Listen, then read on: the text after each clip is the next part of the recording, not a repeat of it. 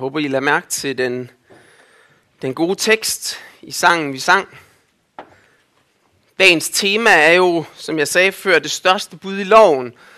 Dagens prædiken kommer til at handle om det største bud i loven, men den kommer forhåbentlig allermest til at handle om ham, som vi sang om her, som er den, som kan overholde det største bud i loven. Jeg har faktisk lyst til, kan vi ikke lige tage, og kan du bladre tilbage til vers 3? Jeg synes, det var jo min prædiken i et vers nærmest.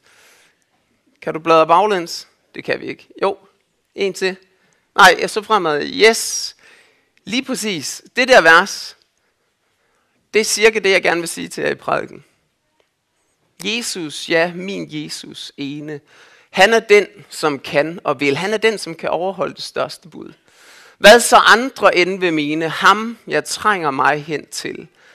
Det er ham, min sjæl, du må ene stole på. Det er ham, jeg også fast vil holde, indtil hænderne er kolde. Ja. Vi skal lytte til teksten. I må gerne rejse jer. Og teksten er fra Matteus evangeliet, kapitel 22, vers 34-46, der står sådan her.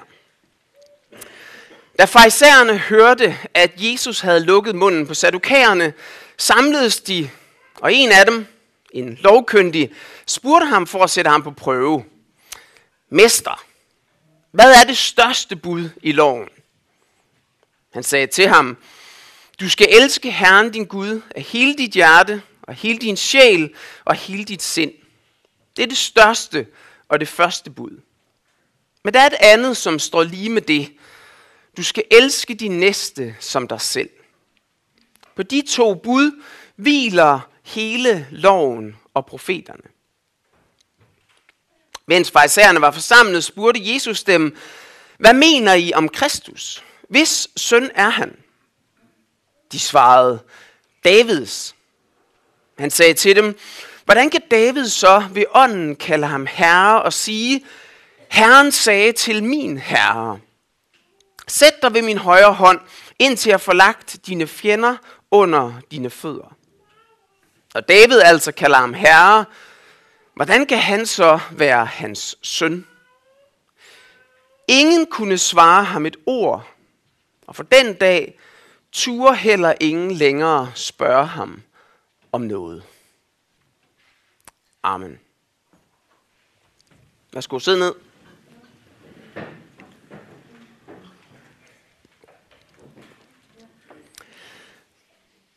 Jeg tror, de fleste af os forældre har oplevet det med at have børn, som bare spørger.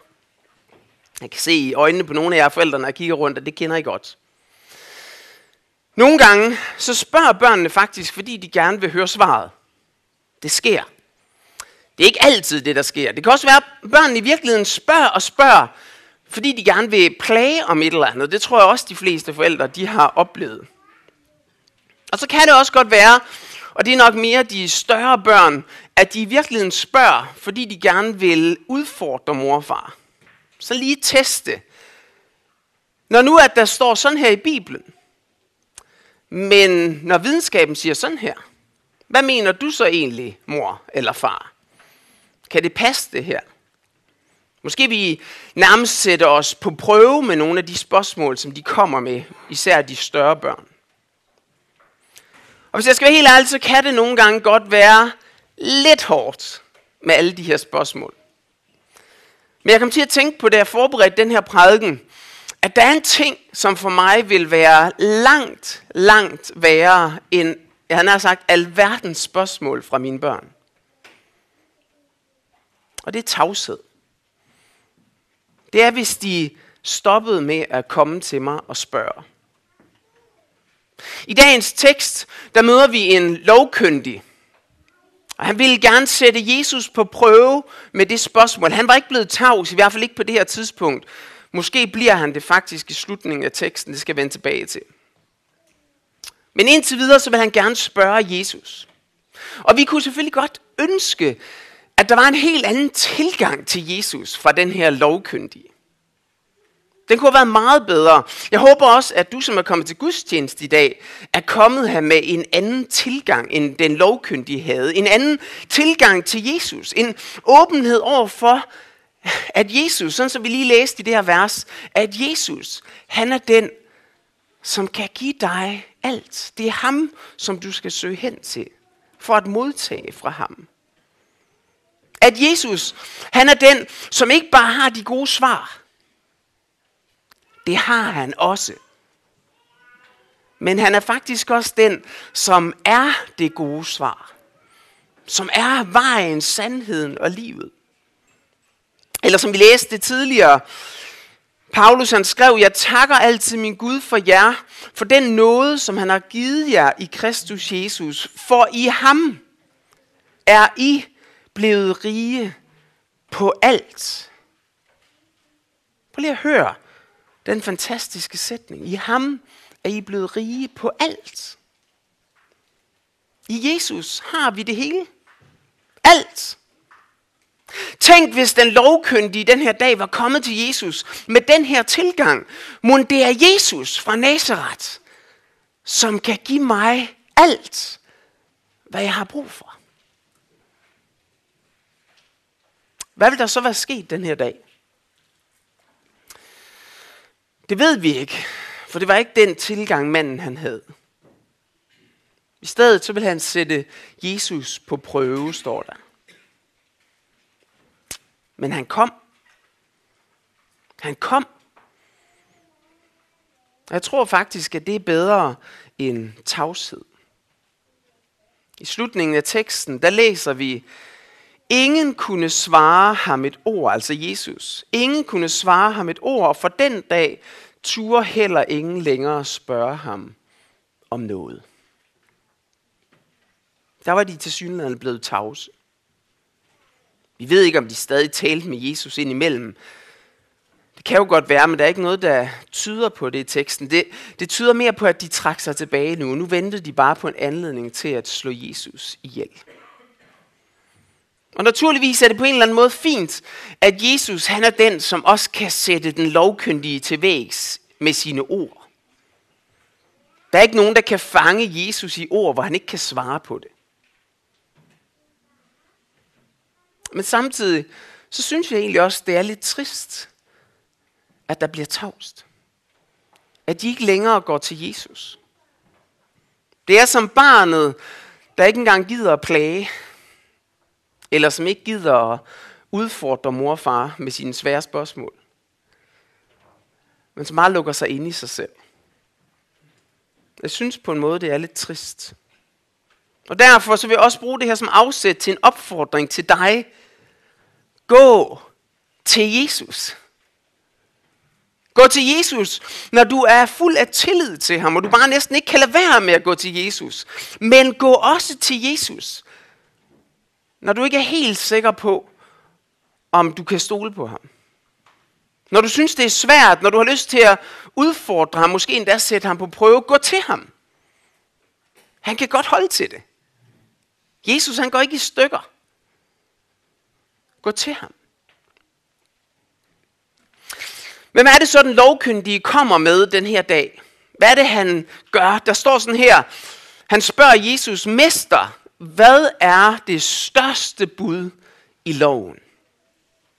Og så står der altså i teksten, at netop med det her spørgsmål, der ville han gerne sætte Jesus på prøve. Og jeg har tænkt lidt over, hvad er det egentlig for en prøve, han vil sætte Jesus på? Det kan være, at prøven den ligger i, at der allerede var en debat imellem de lærde på det her tidspunkt, om hvad der rent faktisk var det største bud i loven. Og hvis Jesus han nu svarede X, så ville dem, der mente Y, kunne anklage ham for ikke at være på deres hold, og de ville måske få en anledning til at få ham slået ihjel endda. Det kan være, det er det, der er prøven. Det kan også være, at prøven den består i, at Jesus han slet ikke måtte udpege et bud frem for alle de andre. For hvis han sagde, at det her det er det største bud, så havde han egentlig sagt, at alle de andre bud, de er sekundære, de er sådan lidt mindre værd, og det siger man ikke om Guds hellige lov, hvis man er i en debat med nogle lærde på Jesu tid i Israel. Så det kan også være, det prøven. Er det det, han vil falde i, Jesus? Det kan også være, at de tænkte, måske vil Jesus fremhæve alle budene. Og så kan vi komme og sige, hvad så med det der med sabbaten? Var der ikke noget med nogle discipler, noget aksplukning? Eller hvad med det der med det, man må spise og ikke spise? Er der ikke noget med, du har sagt, at man kan spise hvad som helst, Jesus? Måske er det det, der er prøven. Jeg ved faktisk ikke præcis, hvad prøven den består i. Men jeg kan se, at det, Jesus svarer under alle omstændigheder, er genialt. Som det altid er, når Jesus han siger noget. Jesus han hæver sig på en eller anden måde op over debatten. Og så svarer han. Ja, på den ene side set, så kan man jo sige, at han svarer helt vildt enkelt. På en måde så svarer han så enkelt, som kun et lille barn kunne sige det. Det er lidt som, hvis man sidder op til børnenes 5 minutter, og der bliver stillet et spørgsmål, så er det ofte en god idé at overveje at sige Gud eller Jesus. Vi er næsten på det niveau med det, Jesus svarer. For han svarer den jødiske trosbekendelse, som et hvert barn i Israel kunne. Og samtidig så svarer han jo så stort, så vildt, så det faktisk kan være svært for os at forholde os til og måske begribe. Du skal elske Herren din Gud af hele dit hjerte, og hele din sjæl og hele dit sind. Det er det største og det første bud. Men der er et andet, som står lige med det. Du skal elske din næste som dig selv.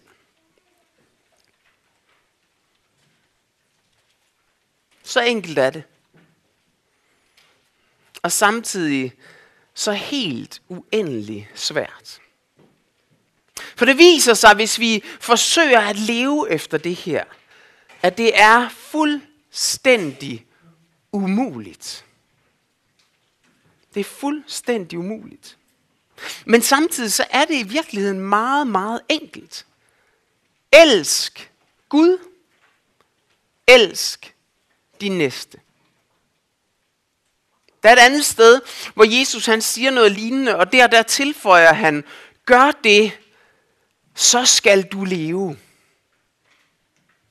Fordi hvis vi faktisk kunne gøre det her, hvis vi kunne overholde det dobbelte kærlighedsbud, som vi har foran os her, så var der evigt liv at hente lige her. Derfor så er den her enkle sammenføjning af alle budene også det største, som jeg tror, man overhovedet kan sige, hvis vi bevæger os inden for lovens rammer. Jesus han siger det på den her måde i teksten. På de 2 bud hviler hele loven og profeterne.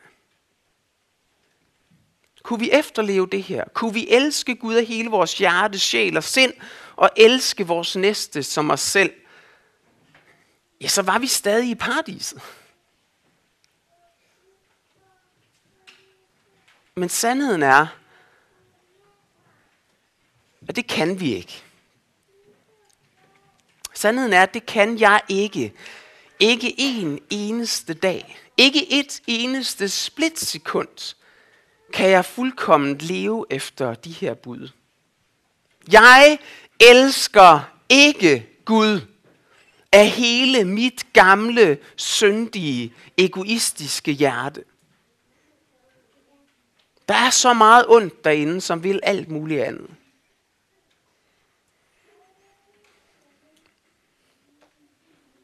Men det vilde det er, at ham som står og siger det her til den lovkyndige, Jesus, Kristus, han kan.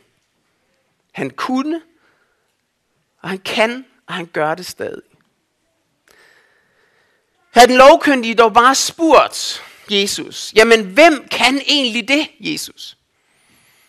Så kunne Jesus have fået lov at svare, det kan jeg. Det kan jeg. Kom til mig, tro på mig, hvil hos mig. Hvis den her mand, han havde spurgt om det, så havde han måske fået det svar. Men den her mand havde tilsyneladende brug for først at blive ramt af loven. er det største bud i loven. Og det tror jeg i virkeligheden også, at vi har. Jeg tror, alle mennesker har brug for at blive ramt af kravet fra Gud i loven.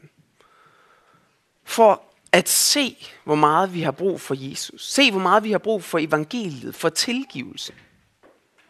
Og jeg tror i virkeligheden, at selvom du har været kristen i mange år, så har du igen og igen brug for at blive ramt af loven. Igen og igen må jeg erkende i mit liv, at jeg ikke elsker Gud af hele mit hjerte. At jeg ikke elsker min næste som mig selv. Og spørgsmålet er, når jeg erkender det, hvad gør jeg så med det? Vi ved ikke, hvad den lovkyndige han gjorde på den længere bane. Vi har jo lov til at håbe, at han kom til Jesus senere. Desværre er der noget, der tyder på, at han ikke ægte ville Jesus. At han bare ville have Jesus ned med nakken. At han i virkeligheden ville have Jesus slået ihjel. Men han ville ikke tage imod det, som Jesu død kom til at betyde. Jesus rækker ellers hånden frem mod ham i teksten, og frem mod de andre farisæere, som står der. Han stiller spørgsmålet lidt efter, hvad mener I om Kristus? Hvad mener I om Kristus? Hvis søn er han? Det er som om Jesus han vil sige, når I nu forhåbentlig indser, at I ikke kan elske Gud af hele jeres hjerte, af hele jeres sjæl osv. Når I indser, at I ikke kan det, at I måske ikke engang kan elske jer selv. Når I indser det, så lyt lige til det her spørgsmål. Hvad mener I om Kristus? Hvis søn er han? Er han, og her skal vi nok have nogle store gåseøjne frem trods alt, bare Davids søn? For det var stort i sig selv også. Eller er han, og det er langt større, Guds søn? Er han den, som kan frelse? Jesus han åbner for en helt anden snak, end snakken om det største bud i loven. Og igen, så kunne man ønske, at de havde stillet nogle flere uddybende spørgsmål til Jesus. At de havde taget den her samtale med ham. Og jeg vil også ønske og opfordre til, at du gør det, at I gør det. På vej hjem fra gudstjeneste i dag. Snak med hinanden om, hvad mener du egentlig om Kristus? Hvad betyder han for dig i dit liv? Tag de her samtaler med hinanden. Men i teksten er der ikke noget, der tyder på, at den lovkyndige han var klar til det. Men der var en anden lovkyndig. Han hed Paulus, eller det hed han ikke fra starten, han hed Saulus. Og han mødte Jesus nogle år senere på vej til Damaskus. Han fik lov at se Jesus i et syn, og han vendte om til Jesus. Og derfor så kunne Paulus også senere skrive det, som vi læste som den første læsning i dag.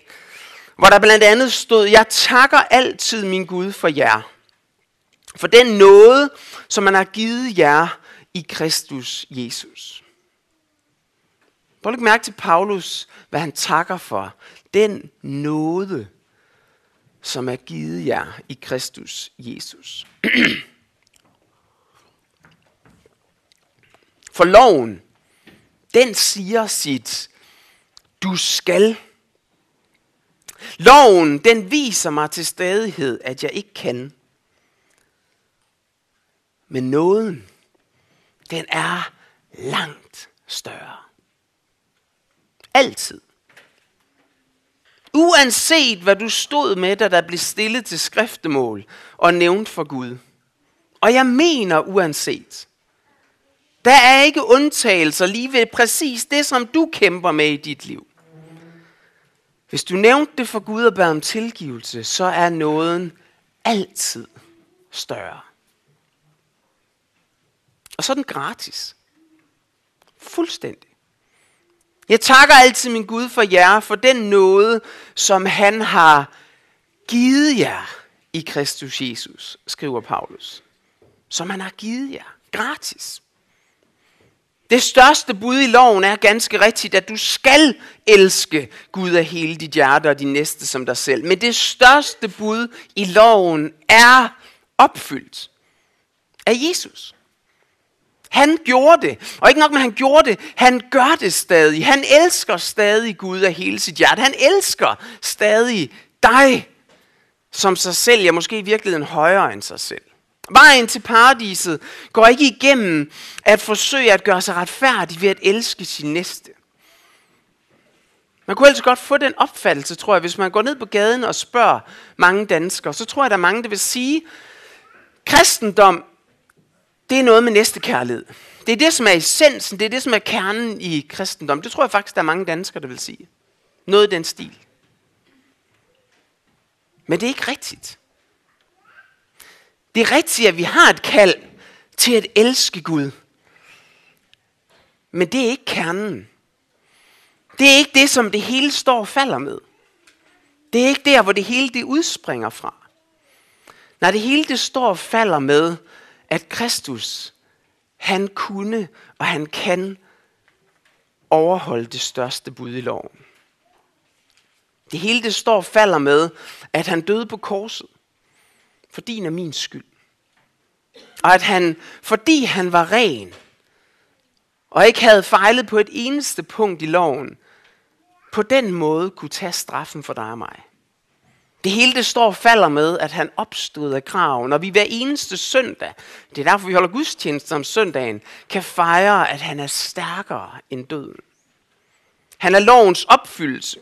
Men hvad skal vi så gøre med loven? Hvad skal vi gøre med det dobbelte kærlighedsbud? Skal vi bare skrotte det? Skal vi lade det ligge? Skal vi glemme det? Nej, det tror jeg overhovedet ikke, vi skal. På ingen måde. Jeg tror, vi skal forsøge at leve efter det. Og det tror jeg i virkeligheden, vi skal. Fordi vi, og nu når jeg taler om vi, så er det os, som har taget mod Jesus som vores frelser. Jeg tror i virkeligheden ikke, vi kan lade være. For jeg tror, han allerede gør det i os. Han virker det allerede i dig lige nu. Paulus formulerer det sådan her. For i ham er I blevet rige på alt. På alt tale, alt kundskab. Eftersom vidnesbyrd om Kristus er blevet grundfæstet hos jer. Det er sket. I ham, i Kristus. Du er blevet rig på alt. På alle gode gerninger. Han virker det i dig. Han virker det faktisk i os på en måde, så vi nogle gange, måske bedst ved vores kristne brødre og søstre, men måske også nogle gange ved os selv, godt kan se, at vi elsker Gud. Ikke af hele vores gamle syndige hjerte, men af det nye, som er i mig. At jeg faktisk elsker min næste som mig selv, fordi Kristus har taget bolig i mig og i dig, som tror på ham. Og det skal vi give plads til. Vi kan ikke rose os af det, for det er Guds værk. Men vi skal give plads til det, og vi skal glæde os over det og være taknemmelige for det. Og så skal vi bede ham om at grundfæste det i os, det her nye liv, indtil han kommer og henter os hjem til sig. Indtil hænderne bliver kolde. Det var en af grunden til, at jeg synes, det her vers, det ramte nærmest hele min prædiken i et vers. Paulus han skrev, han vil også grundfæste jer til det sidste, så I ikke kan anklages på vor Herre Jesu Kristi dag. Der kommer en dommens dag, hvor jeg skal træde frem foran Gud. Og hvis Gud han så sagde, Klaus, du vidste godt. Du skal elske Herren din Gud af hele dit hjerte, af hele din sjæl og hele dit sind. Og du skal elske din næste som dig selv. Men du gjorde det ikke. Og derfor skal du anklages på den her dag. Så vil jeg ikke kunne gøre andet end at sige, det er helt rimeligt det her. Det vil være helt fair.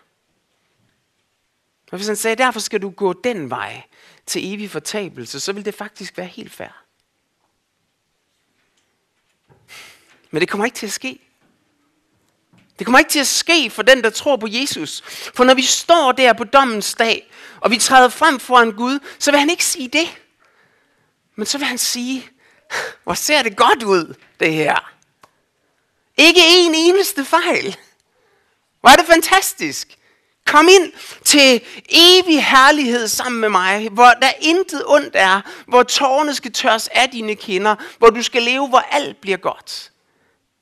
Og jeg ved faktisk ikke præcis, hvordan det vil være, men jeg forestiller mig, at måske i et lille splitsekund, så vil jeg tænke, der er et eller andet galt her.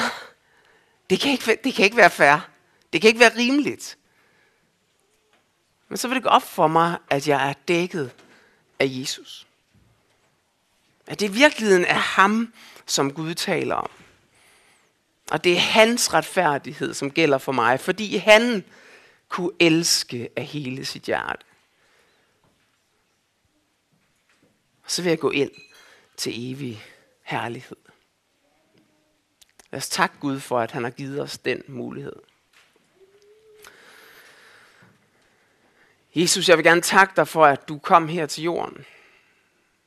Jeg vil gerne takke dig for, at du gik hele vejen. Jeg vil gerne takke dig for, at du kunne, og at du ville, og du gjorde det. Du elskede af hele dit hjerte, af hele din sjæl, af hele dit sind, af hele din styrke. Både din far i himlen og os. Jeg takker dig for, at du derfor var det rene, lydefri lam, som kunne ofres for vores skyld. Og tak, at du også gjorde det. Tak, at vi derfor, og kun derfor, en dag kan få lov til at gå ind til et evigt liv, hvor alt bliver godt. Jeg beder dig om, at alle os, som er her,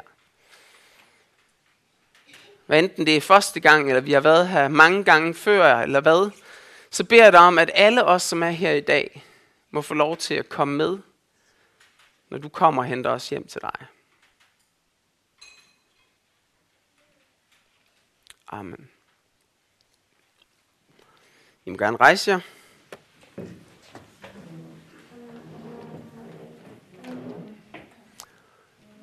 Og vi vil sammen sige, vor Herre Jesu Kristi nåde og Guds kærlighed og Helligåndens fællesskab være med os alle. Amen.